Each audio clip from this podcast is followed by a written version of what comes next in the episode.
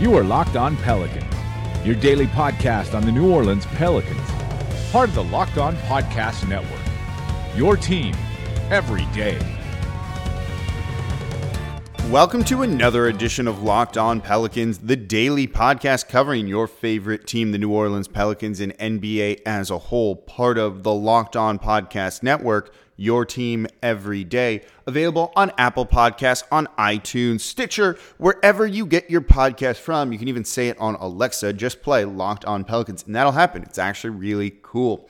Here with you all on this Friday, I'm your host, Jake Madison, at NOLA Jake on Twitter, editor over at LockedOnPelicans.com, credential member of the media and all around Pelicans insider. And I got a couple things for you in today's edition. We talked about on Monday the uh, G League team potentially being in Birmingham in some meetings taking place there. And then we got a drop of news later in the week here. We got some updates on Anthony Davis and Jrue Holiday making the all defensive team, Anthony Davis on the all NBA team, and maybe we're going to talk a little bit, not maybe, we are going to talk about DeMarcus Cousins a little bit. I'm going to tell you guys something I heard from the exit interviews for the Pelicans players and why this might mean that there really is no big market for DeMarcus Cousins out there. This is going to be an interesting situation and a scenario. We'll talk about that. We'll look at kind of sign and trade stuff too, but I don't think a sign and trade is in the cards whatsoever. So it's going to be kind of interesting what the Pelicans do there and the decision they make,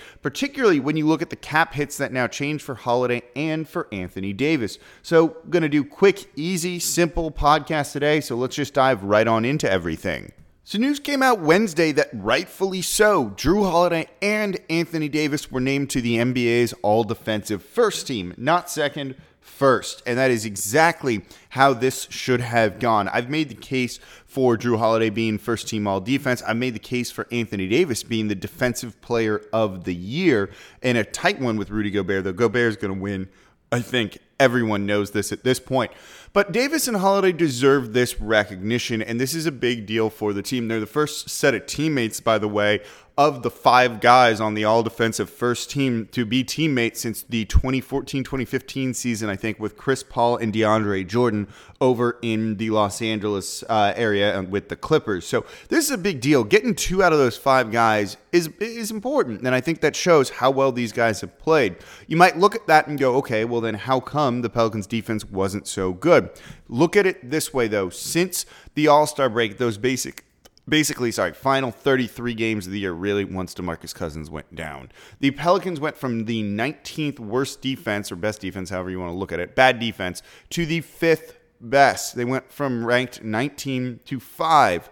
Uh, during that time, they were fifth during that time. That's not where they finished on the year.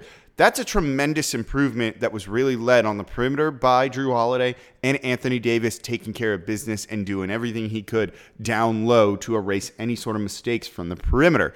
This was a great defensive team. We saw them just absolutely smother and handle the Portland Trailblazers in the first round. So this is good recognition and a big deal for the Pels to get these guys kind of out there.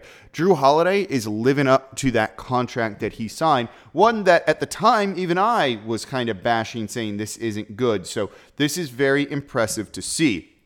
With this all defensive first team nod for Jrue Holiday, he earns an additional an additional 100,000 as one of his incentives. So now his cap hit for next season for 2018-2019 is going to be 25.97 million. It rises a little bit. That's okay. That's not the end of the world. It just pushes him a little bit closer to the luxury tax. Then things get a little bit more interesting because on Thursday, yesterday, it was announced that Anthony Davis was on the All NBA's first team, now making him eligible for the designated player extension, the Supermax, now that he's met the criteria of being All NBA over the past uh, two out of the past three seasons. Again, phenomenal for him. I think that's awesome and it's good recognition for the team. This is a guy who's going to finish in the top three. They've already announced that in MVP voting. That's a big thing.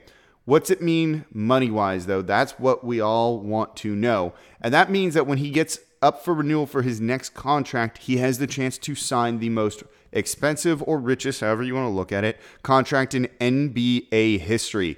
$230 million over five years, starting with a cap hit of 39.7 million in the first year. That'll then go up every year after that by it's like 7 or 8%. I'm not looking at my salary cap stuff right in front of me. Basically, the richest deal in NBA history.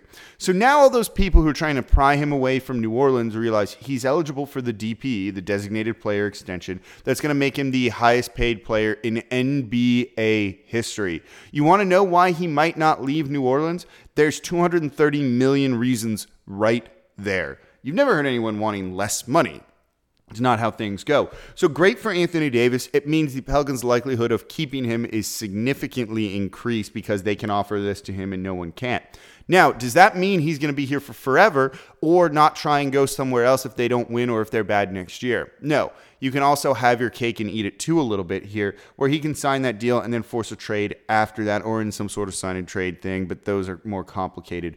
But there's nothing to say that he won't sign that extension, get it? and then a year later be like, hey, I want out. And then it becomes kind of hard to trade him maybe because you've got to make salaries work. So that's going to be an interesting thing. But this, I think, kind of puts to rest the idea that they'll trade him before he's eligible to sign that extension or before he's up to sign that extension. Because if he gets traded, they can't sign him to that deal. It's got to be with the team that drafted you. So 230 million reasons why Anthony Davis might not want to leave New Orleans. I'm not saying set in stone he's going to say, but I certainly think this helps that and should ease Pelicans fans' fears maybe a little bit more that he's not going anywhere.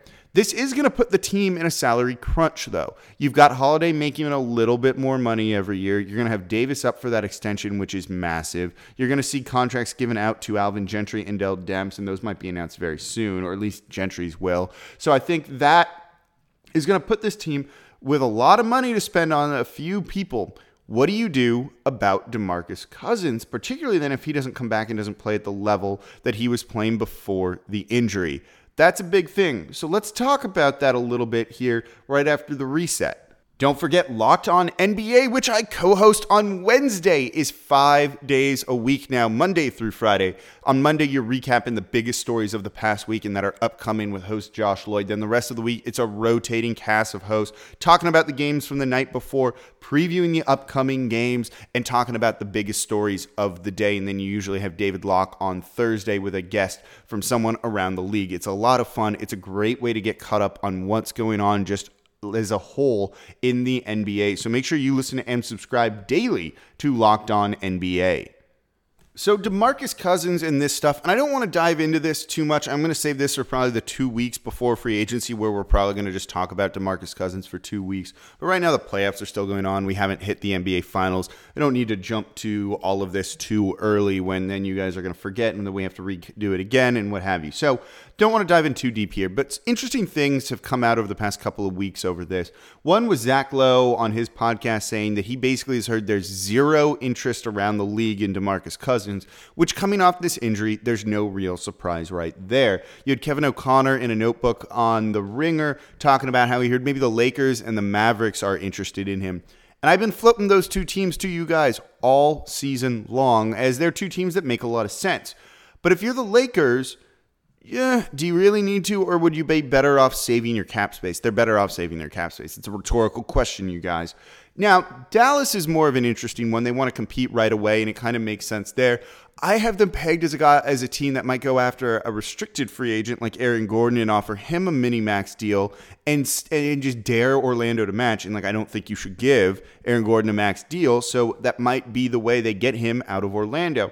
Something like that, I think, is maybe the option for them. Meaning, if they don't, that doesn't work, and they do want to spend some of their money, maybe you do spend it, sign it on Demarcus Cousins, and they brought in Wes Matthews off the same kind of injury. He's been okay there. It hasn't been great, and he's overpaid. And I think most people would probably, you know, they were like, hey, we wish we could get rid of you, but they can't. So will they make that same mistake again?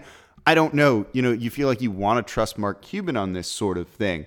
But it, it's very clear that the market really isn't there for Cousins, and this definitely means the Pelicans should not bid against themselves, something they've had trouble with in the past number of years. Holiday being one, Alexis Ajinça being another, and Omer Asik being the most famous one of all. So this is going to be interesting. With no market out there, do you risk letting him walk and upsetting him when we had this whole kerfluffle over the social media stuff the other day? And I think maybe you do now, and that's informed partially by what I was told from two different sources. I can tell you that much here regarding it. And it was that most of the players, and this is your nugget for the day, and this is a bit of a big one. Most of the players, from what I was told, so don't take this as gospel, but I trust these people, said that almost every player in their exit interview said they could do without DeMarcus Cousins.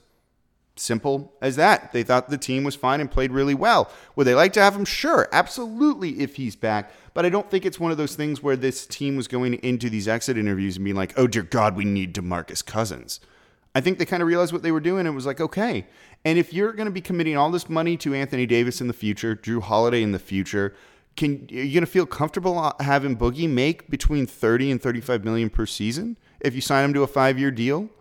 I'm not sure, particularly when that's the reaction from your players in your team about him.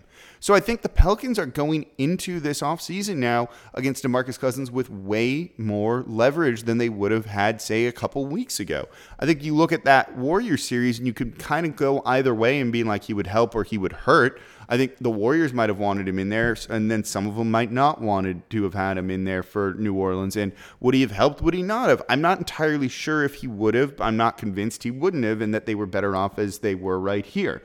So this is the interesting thing this team is going to face. You have a team that played well. The players don't feel that he's a necessity. And now you're going to be committing a lot of salary to other guys in the future. You do need to look at your books and everything three or four years down the line and not just say, hey, you know, we need to sign some salary right now. You've got to kind of project. It's like when you do cash projections or anything in your personal lives or businesses, you got to project years down the line, not just next year. And if the Pelicans now are going to give extensions to Demps and Gentry, and again, I think these should be kind of settled up soon, hopefully, you know, he's going to be feeling a little bit more comfortable that he doesn't need to make the overpay on DeMarcus Cousins to bring him in to save his job because he has job security. And I think that is going to be one of the bigger things here. So, what'll happen? Not sure. One thing I'm almost certainly going to rule out is a sign and trade, though almost certainly, not 100%. Because if the Lakers want to sign him, they have cap space and they will just sign him. There's no reason to do a sign and trade for him. Same for the Dallas Mavericks. So almost any team that would really have an interest in Cousins is going to be able to sign him with cap space. And if they do a sign and trade, they're going to, the only reason they're going to do a sign and trade for any of the teams with cap space is because they want him to get that five year deal that only the Pelicans can offer. Well, I don't even think it works like that anymore either. I think it might still be at four. Anyway, so uh, the only reason there is they want to give him the extra years and the more money. And why why would you? Right? I don't I think everyone's in agreement here that we don't want him to get 5 years. I don't even want to see that anymore as I've kind of moved on from the idea that this team was going to give him a 5-year near max deal. I don't think that's on the table at all right now. And we're going to see if this drags out and what happens. But there's no reason to sign and trade him to someone else when they can just sign him for less, which would be in their best interest to do. By all means, if a team wants to sign him to a max deal, you try and sign and trade him, especially if it's a cap space team, and get something in return. But that can also bring back bad salary and bloated contracts. So you got to make the numbers work. So I don't know if that's necessarily the best idea to do it as well. So as we get towards this, and closer to free agency on July 1st, the end of June, I don't think we're really going to be talking about signing trades much because, again, just doesn't make a whole lot of sense. So, quick, easy, direct, straight to the point podcast today. So, thank you all for listening to this edition of Locked On Pelicans. Did say I was going to drop that nugget in there about the exit interviews.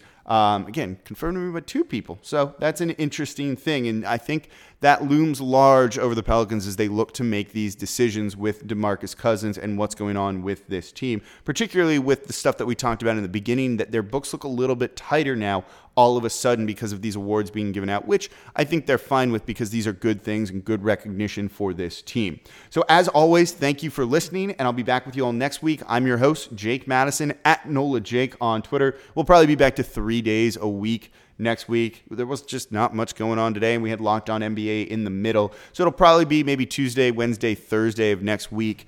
Enjoy the long weekend if you've got it, and I'll be back with you all next time.